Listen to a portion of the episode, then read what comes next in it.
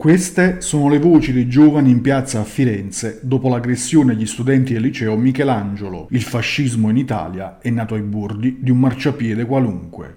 Scrive una nota diventata virale sui social la preside Annalisa Savino di un altro liceo fiorentino, il Da Vinci. Questa ad alta velocità oggi 23 febbraio 2023, giorno 363 della guerra, anno terzo della pandemia. Bentrovati da Giuseppe Manzo.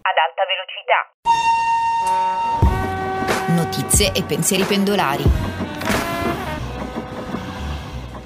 Oggi parliamo di Costituzione, ambiente e futuro. Per accelerare la transizione verso lo sviluppo sostenibile dell'Italia occorre dare effettiva attuazione alla modifica della Costituzione approvata lo scorso anno. Spetta ora a governo e Parlamento dotarsi di strumenti adeguati per garantire la coerenza delle politiche per lo sviluppo sostenibile, in particolare introducendo criteri per valutare la costituzionalità delle nuove leggi, misurandone gli effetti sui 17 obiettivi dell'Agenda 2030 in un'ottica di giustizia intergenerazionale, definire la sostenibilità ambientale e sociale degli investimenti pubblici. Va inoltre recepita al più presto la direttiva europea sulla rendicontazione dell'impatto sociale e ambientale delle attività delle imprese. Quanto emerge dall'incontro Costituzione, Ambiente e Future Generazioni un anno dopo. A che punto siamo? Organizzato dall'Alleanza Italiana per lo sviluppo sostenibile ASVIS alla Biblioteca di Roma Casanatense, una occasione per riflettere sull'importante riforma in vigore dal 22 febbraio 2022, un anno fa che inserisce tra i compiti della Repubblica, con l'articolo 9, la tutela dell'ambiente e anche l'interesse delle future generazioni, il principio in base al quale l'attività economica privata non può svolgersi danneggiando l'ambiente e la salute, articolo 41.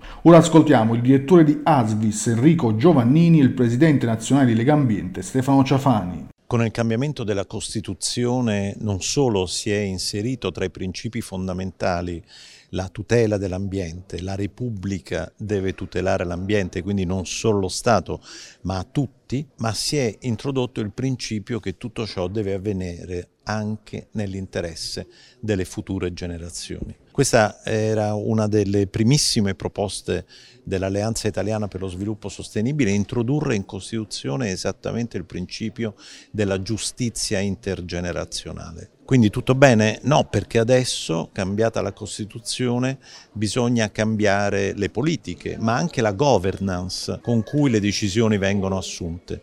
C'è da fare tanti impianti a fonti rinnovabili, c'è da fare tanti impianti dell'economia circolare, c'è da fare infrastrutture per la mobilità sostenibile, c'è da mettere in campo azioni sull'agroecologia, eh, ci sono da fare tante iniziative che cambieranno un po' il, maesa- il paesaggio, ma lo, lo, miglioreranno anche per certi versi, perché sicuramente non vedremo più quelle ciminiere alte 250 metri che portano in atmosfera eh, inquinanti locali e anche gas climalteranti che sono la causa principale delle trasformazioni paesaggistiche che stiamo già vedendo nel nostro paese. Questa puntata termina qui, vi ricordo dalle 12 notiziario GRS online con le 6 notizie e attualità dall'Italia e dal mondo, siamo anche su Facebook, Twitter, Instagram e TikTok. Prima di salutarvi, ecco cosa dice la scienziata Silvia Herle.